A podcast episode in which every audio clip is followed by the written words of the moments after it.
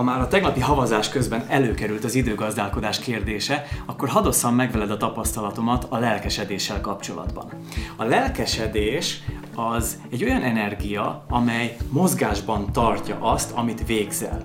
Na most, ha ezt közvetlenül, lefekvés előtt, elalvás előtt csinálod, akkor azt az energiát hajlamos vagy bevinni az alvás időbe, és ezáltal tönkretenni az alvás minőségét. Magamról beszélek. Nem egyszer előfordult ez velem.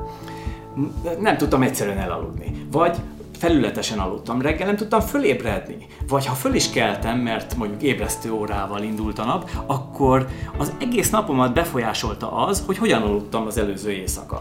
Tehát én arra kérlek, hogy fontold meg azt a tevékenységet, amit imádsz. Lehet az a hobbid, vagy a munkád, vagy ez a kettő ugyanaz, azt ne közvetlenül elalvás előtt csináld.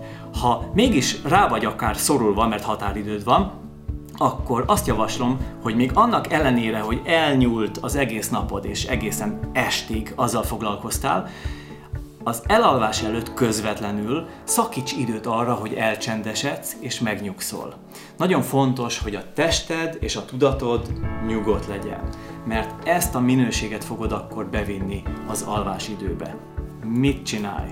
Meditálj, jogáz, vagy olvas egy spirituális könyvet, ami számodra megfelelő. Hidd el, ez egy életminőség javító tipp. Nekem bevált.